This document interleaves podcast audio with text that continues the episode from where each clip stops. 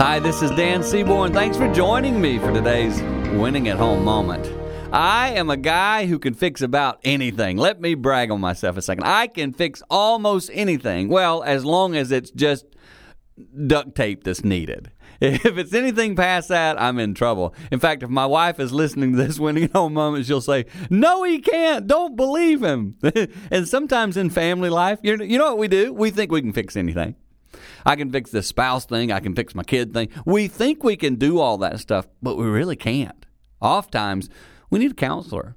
We need someone else to come alongside us and give us thoughts and advice that we never thought of.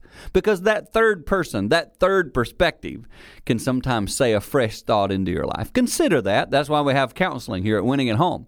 We want to help people, couples, individuals grow in their life and grow with their family because then they win at home.